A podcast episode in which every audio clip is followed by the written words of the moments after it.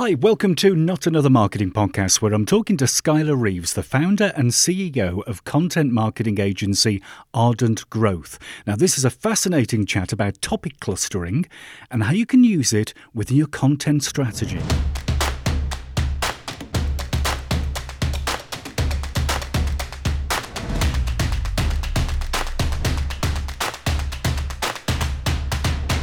Thanks for downloading. This is a really interesting chat um, with Skyler Reeves, the founder and CEO of content marketing agency Ardent Growth. Now, we're talking about how to group content into topics, which is proving to be a really good ranking strategy with Google. Uh, Skyler offers up lots of advice on how to plan and research and group and link the content together, and it's a must listen for any content writer or strategist. Now, you can find Skyler at ardentgrowth.com. That's ardentgrowth.com also on LinkedIn as well. Check out the links in the show notes. Can I quickly mention that Not Another Marketing Podcast is totally ad free? I'd love it if you could give the pod a quick shout on social media, subscribe via your favourite podcast app. You can check out more episodes at jtid.co.uk forward slash podcasts. Now, the first thing I asked Skyler was to explain what topic clustering is. If I had to simplify it, it would be there's this notion that certain groups of topics need to be grouped together. Right. So, you know, when you have a um, something like content strategy, right? Something like how to plan a content strategy. Um, you know, what are the tactics around content strategy? What's a content strategist? How much do content strategists get paid? These topics all have this similar core component, which is content strategy. Sure. So whenever you take uh, a lot of topics and group them together and create individual pieces of content about them, that's what forms um, a cluster of around this topic. We don't think an awful lot about sort of grouping our content together, do we? I think um, I think maybe maybe not so many agencies and marketers think about it. So so so we would always look at our content as being almost standalone and not grouping it together. Would that be true? I th- I think it depends. I think um, mm. I think HubSpot influenced things a lot whenever yeah. you know they first started talking about things, and you know a lot of people went down. Uh, the route of the hub and spoke model and you know trying to build topic clusters but it's not uncommon I don't think, for people to just kind of grab a keyword and say yeah. we're going to create content about this and, and publish it. Can it work for kind of any type of business, e-commerce, service industry, big businesses, small business? I mean, could your little accountant uh, look at this sort of strategy? Yeah, definitely. I've I've yet to find an industry that it doesn't work well for. Um, it works extremely well for e-commerce. You can apply it both to, uh, you know, both blog content and um, to your actual product and collection pages. Um, it works for nearly every service industry because you've always got questions that people are going to have about the service um, that you can address and break out into individual topics. And you know, of course, the the more niche you are, the less, uh, the smaller that your clusters mm. uh, would be because it, it ultimately maps to whatever your you know whatever your target market is, whatever your total serviceable market is, and ultimately whatever your total addressable market is. So it really just depends on the size of your market, on on how expansive that you can get with them. Sure. So, so when you're looking at a at a topic in general, would, would I be right in saying that we would have kind of like um, sort of what we would call sort of like broad searches, broad, broad keywords at the top, and then we would connect into that with more niche phrases and words. Would that be right? How it works? Yeah. So we like to we like to think of them as like these seed terms, right? These hmm. these core, um, you know, elements that uh, would exist across every topic. So at the broad level you might have um, something that's very general that if you search for it on um, on Google, and that's really where these apply the best is when you're thinking about it from a the perspective of search engine optimization. But yeah. when you go to search for a broad term on Google, say something like hockey, yeah, you're going to get a variety of different types of content back because, because Google's not really entirely sure what you want whenever you just search for a term like hockey. Do you want scores? Do you want yeah uh, the history of hockey? Do you want uh, places to play hockey? Right, and so they'll give you this this broad set of varied results uh, back at the high level. But as you work your way down, when people are asking more specific questions, that's where you know you start to get these branches from these topics, and they they align with what that person's wanting. What's what's their problem to be solved? What type of information are they hoping to to learn? That sort of thing. And would I be right in saying that the kind of search intent plays into this as well a little bit? How would that work? Oh yeah, hundred percent. I mean, you know, there's it, it's it's search intent eh, that applies to you know not only what are they wanting, but how do they want it. Yeah. So you know, if you have you can't force a product page, for example, to rank for a term when people are looking for a comparison page or um, a page where they get to learn, uh, where they're wanting to learn more about uh, that particular you know activity. Let's say it's canoeing or something. You know, you can't force a, a canoe product page to rank when someone's wanting to learn where they can go yeah. canoe.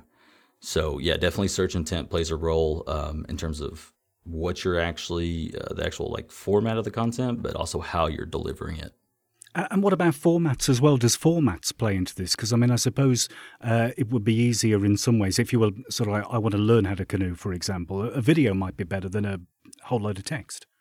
Yeah, yeah, definitely. And you know, you can see that a lot of times whenever you look at the easiest way to do it is just search for that topic on Google, search for that uh, that term, and look to see what types of results are ranking above the fold. What types of results are Google is Google returning to you? Are they returning to you videos? Are they returning to you news? Are they returning to you um, image carousels? A bunch of things from Pinterest, you know, that sort of thing. And you know, think about that when you go to create your content because you know if you're trying to create long form blog style content when the search results are dominated by Pinterest images. You'd probably be better off to actually go creating a Pinterest board and yeah. pinning a lot of images that drive people back to your uh, to your product or pages or something like that instead. Yeah. So so when we're kind of trying to develop our content strategy, um, and we're thinking about intent, we're thinking about the different formats and the different things. There's a lot of thinking going on, and there's a lot of kind of like humans looking at it. Like I just said to you, right? If we're learning how to canoe, the best way to do that would be through a video, right? How do we actually kind of prove that that would be the right format or prove that this is the right intent, the right key phrase? Is there a way to do that? Yeah, so it's um, uh, like I said, at, at, a, at the simplest level, it really is just a matter of going and looking at Google um, and that works that works in the micro case. Um, but when you're trying to form a strategy, you can't operate at the you know the tactical sort of mission level. You have to look at the broad picture. So you have to first think about one the you know your business and your mm-hmm. business mm-hmm. model. How does your business make money, right? Sure. And then go and find the topics that the intent of what users want align with what you're able to deliver that also align with your business with your business goals because you can't you can't fight search intent. Um, it's it's an uphill battle. It's a waste of time. Sure. Uh, just like in sales, you know, you'd rather spend more time talking to the uh, people who are already a good fit, right? Because it shortens the the sales cycle. The same thing happens with content.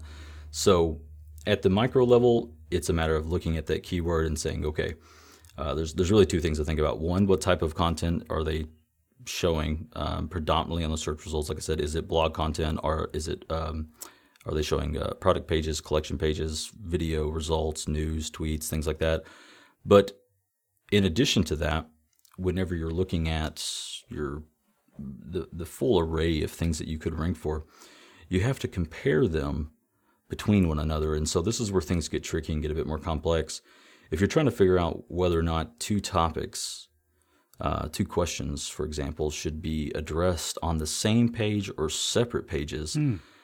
What you have to do is you have to look at the search results side by side and look to see how much overlap of the exact same uh, web pages, like the same URLs, are ranking. If you see that there's a, um, a large overlap, say 40% or more, um, like so four out of the 10 uh, organic search results are the same, then that's a pretty uh, clear indicator that you can just use one page to address both of those topics. And so then you can aggregate the amount of traffic that comes to each into one page instead of splitting it off into two. But the inverse is true as well, where if you see that they're, you know, drastically different, yeah. um, that's a that's that's a case for creating two separate pages so that you're not mixing intents. You'll have it'll make it easier to rank for each, and so that you don't end up cannibalizing one over the other, where you know they end up competing with one another and neither wins. Yeah, am I, am I right in am I kind of right in saying that, that we don't want to kind of like confuse Google, I suppose, in a way. Yeah, yeah. I mean, ultimately, ultimately, Google's you know, Google's got some pretty advanced tech, right? They yeah. they're they're very very good at figuring out what people want, what their intent is, and so. Uh, you're better off just not fighting that and just letting it inform you the direction that you need to go. And uh, like I said, you can do a comparison side by side. Um, that's uh, that's a very manual process. Uh, you know, typically when we're looking at an industry, uh, they may think that it's small, but mm. um, it's not uncommon for us to find anywhere between fifty thousand to a quarter million different topics that they could rank for in their in their TAM. And yeah. so, you know, you can imagine manually comparing all of these would be a yeah, yeah. Uh, uh, just a time intensive and uh, not really a feasible process. So uh, we take an algorithmic approach, but uh, but if you want to do it at the micro level, it would be just comparing them side by side. Yeah, I think this is one thing that I do hear from a lot of marketers is this fact that once you start researching and you start looking at things like intent and stuff, you end up going down rabbit holes that are, are, are quite confusing to do this manually. How would we do it automatically? So there's a few options out there that uh, that can help you speed up this process. If you were to do keyword research using a tool like Ahrefs or a tool like SEMrush, um, mm-hmm. those are some of the more popular ones. Uh, you can feed that data into a tool like uh, Keyword Insights. That's um, uh, that's run by uh, uh, two folks that I know that I respect a lot, Andy and uh, Siganthan. Um, we developed our own process internally to do it. Um, mainly because this was a problem that we faced, and uh, we wanted to be able to solve it and get the answers that we wanted more quickly. Mm-hmm. So you know, because we wanted to be able to tie things like what's the revenue, what's the forecasting value of this, um, you know, calculating intent at scale. Um, looking at competitor overlap across all of it so we can identify weaknesses or strengths in the market. Um, so we, we built a way to do it algorithmically um, uh, with Python uh, but there are again there are a few other tools out there that can at least cluster things together for you. They don't give you the full like market analysis, but they can give you a, a good idea of, of how to group things together, which takes a lot of the the labor, um, reduces that uh, dramatically. Yeah, and, and it also it, uh, presumably when you're working from from data, uh, you've got a better chance of getting it right rather than people thinking that it's the right thing to do. Oh yeah, hundred percent. There's um, it's anytime you introduce humans into, into the equation, right? There's, there's you're gonna you're gonna increase the the uh, the margin of error. So yeah. um, not only does it, are you gonna increase error in the in the fact that even even if they're doing a direct one to one comparison, they're looking at the actual URLs. There's there's the chance that they're gonna miss a few or get confused or make you know uh, not quite put the overlap correctly. But not only that, um, given the sheer amount of time that it takes like these things evolve over time too. The intent of a keyword could change between two quarters. And you know, you can imagine if you're trying to cluster together a quarter million keywords, like it's going to take that'll take six yeah. months. And yeah. so then what you you know, it's it's not feasible because then you're, you know, you got to think about opportunity cost, right? Sure. Like yeah. you know, uh, the time it took to do that versus, you know, you could have been creating content in that time, yes. you know, and actually been moving moving things forward. So, so, so if we've we've we've worked out our topics, we've we've we've dealt with intent, we've dealt with with everything. We understand what we've got to write basically, and what we've got to create, and we create mm-hmm. this beautiful content and everything. How do we actually get this stuff to rank? I mean, I mean, a, a backlink still important. Do we still have to go out and do all the media research on this as well? Yeah, you know, I think it's we've seen it vary. I think per industry, we've we've been able to consistently rank things without backlinks um, in very competitive niches like health and and finance. Um, that being said, there are, you know, they still certainly help. We've uh, uh, I'm not ready to hang up uh, hang up everything on them just yet, but I think that's a lot of the old tactics that people used. Yeah. Um, we've all been spammed, I think, plenty of times with you know uh, yeah. with outreach uh, uh, emails, but. I think the, the best way to approach you know acquiring links is to think about it um, with what the what the actual goal is in mind. The goal is to ultimately drive people to the website, right? Sure. So it's think about the topic that you're about to create and come up with an angle for it that could be either uh, could either gain traction on the distribution channel. So we like to think about the distribution channel in advance. Um, you're far better off doing that versus um, you know trying to force it uh, into a distribution channel after the fact. But think about the distribution um, in advance and think about the angle in advance and think about what would, uh, let's say, if you're if you're going for a PR play or something like that, mm-hmm. what would their audience like to read, such that the journalist or the reporter um, would want to write about it yeah, because yeah. you know that that serves their goals as well. So you can do that with a lot of content. You just got to come up with a unique angle. That's uh, uh, it, it, makes it easier to get press, and it makes it a lot harder for anyone else to you know to to try to copy you. So yeah, do, do you think the days of just folks going out there trying to find links just for the sake of links and the, for, for the sake of Google, do you think they're gone pretty much now? I mean, there's a lot of people still doing it. Yeah, um, yeah, yeah. Eh, you know, and I don't know if it's a um, I don't know if it's a if it really still works the way that people think mm. that it does. Like we've built tools internally to help us analyze, uh, you know, uh, links at scale as well. But again, based on the on the data that we've seen, uh, we've been able to do we've been able to do so much just by having high quality content that really meets the intent and segmenting it in such a way, um, you know, using that topic cluster model that it drives the overall relevancy of the site up. Our approach that that works fantastic for us is we say uh, when we model things out, we can not only see um, you know where new content opportunities are, but we can also see how they relate to other opportunities that you're already ranking very um, very well for and so it creates this natural path to bridge these topics together and since you've already since google's already ranking you for a very similar topic you know this natural hmm. progression mm. it's it's much easier and much faster to rank because you're just following it's like reading uh, you know a book right it goes yeah. in this nice sequential order it's it's it's a sensible um, uh, sensible flow but uh, but that being said i mean I, there's still a lot of people out there building links that way. We're a fan of taking a business development approach. Um, yeah. Actually building relationships with people and, uh, you know, always approaching it from the mindset of how can I make that person money? you know, and yeah, yeah. Uh, if you can figure out a way to make them money, uh, you know, they'll often reciprocate in some way, whether that's, uh, you know, whether that's through a link or whether that's through cross collaboration or these long standing um, or these long lasting sort of, um, you know, bit, uh, business partnerships that you can develop that ultimately make each of you way more, you know, return than a simple backlink would. So. Yeah, sure. I mean, the, the, kind of attitude I kind of kind of has is to say to folks, um, if you get a link from this particular website, for example, will that drive you any targeted traffic whatsoever exactly. or not? And if the answer is no, then there's just no point in it, is there?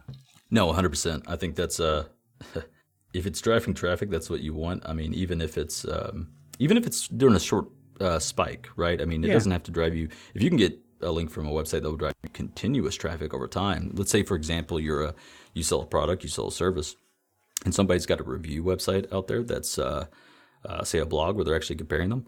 You know, instead of trying to rank for that, why don't you go pitch them and uh, you know make a good case for your product, help them uh, put it up there, offer an affiliate um, you know um, exchange and get them to review your product and include you on their list, right? I mean, that's yeah. that's a far faster way to get to it, and it's it benefits from coming from a third party, especially if they do, you know, give you a like a legitimate, honest review, and it's not just kind of a, a pay for play. Yeah. Well, what happens if our company deals with two let's say, reasonably different types of topics, com- or, or, maybe even completely different types of topics, but within underneath the same brand on the same website.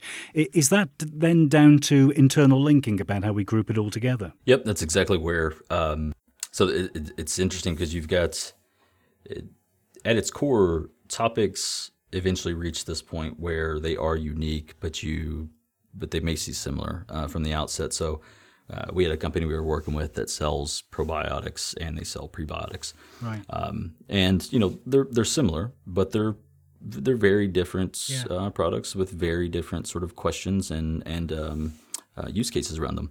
And so it's a matter of creating these content hubs right around that core term, create your cluster around it, and what we've actually recommended people do, it depends on really where they're starting at. If they already have a lot of content, it's just a matter of cleaning up the links, siloing them out so that they're um, you know, uh, segmented uh, fairly well. But uh, but even then, um, what we found is that you'll still often find uh, some sort of overlap between the two topics where they have something to do with one another. So, for example, there was an article about prebiotics versus probiotics. That makes a a, a perfect bridge topic. Mm. To, to begin to bridge them together so that you're ultimately developing you know even more topical authority around both subjects um, because they are somewhat related. Now, if they're very different types of services, um, it's it's it's much harder to do that, and you may not need to. So that's just um, that's just a matter of having really tightly defined content silos, um, good user you know navigation, making sure that people aren't distracted yeah. when they come to the site by the other types of things that you may um, you know offer on your site, things like that. And I think the Spruce was a good example of this, where they over time they split things out into like the Spruce Pets and uh, you know different. They broke them out into entirely separate domains, but uh, but HubSpot, you know, they've got sales and marketing, yet they both live underneath the blog, and um, they're somewhat yeah. similar, right? But they are very they they have two very different audiences, um, but there's still some overlap, and so uh, the way they've modeled things is is a, is a pretty good um, archetype. So would you would you kind of like say that if, if topic X would not link to topic Y, it would only link to the things within topic X? Would you would you go to that extent? Yeah, for the most part. Um, the so in, in the way the way we've kind of uh, solved for this so I'll put it like this: at a simple level, yes, that's the safest route to go. Mm-hmm. Um, if there are some internal linkings, like look, it's not going to kill anything; it's not going to just destroy you. Um, you wouldn't want to have. Uh, we see this a lot, and uh, we used to work with s- small businesses when we first started with like personal injury, and they would have these sidebars of. Yeah. Um, you know all their different case types and it's like look when someone's in a car accident uh, they don't they don't care about nursing home abuse right like that's yeah. that, that's not relevant to them so yeah. you shouldn't be linking to that um, that does kind of you know uh, not only does it maybe dilute things from an authority perspective of what Google's trying to figure out how are these things related, but more importantly, from a user's perspective, it's just distracting, right? Sure. So, and as, as a general rule, if you really just think about your users and like what would be a good experience for them, everything else just kind of falls into place. Um, yeah, that's yeah. what we've seen over and over again. So yeah. Um, what's the best way to measure the results of this and to figure out whether our topics are tight enough, whether we can add a bit more to the topic? How do, how do we measure measure results of this? So, the way we do it is we'll kind of we'll establish a baseline um, where we will model out uh, the total addressable market from a keyword research standpoint, um, set forecasts on it, try to pull in things like okay, like what's your um, you know, if they're e-commerce business, what's your average order value? If they're uh, kind of a service-based lead gen, uh, lead gen business, it's you know what's your conversion rate on lead forms, or if they're a SaaS company, what's your you know free trial sign up, something like that. Hmm. So you establish baselines, and then over time we will, um, once we have the clusters defined, we'll just update them again because we pull in the rankings and the URLs of where they're ranked for the various keywords within a cluster, and so we just look for that evolution to see okay um, if there were issues where things were competing against one another, have have we seen that you know get better? Um, and then looking at your actual hard traffic statistics and analytics to see,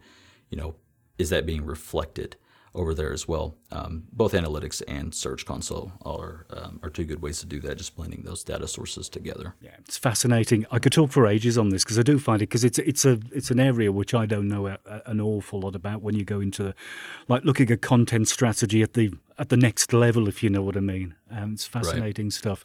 Um, Skyler, where can we find you? Where's your website and your social media bits? Uh, you can find uh, you can find us at ardentgrowth.com or you can look uh, uh, Twitter handles being Skyler, uh, B I N G S K Y L E R.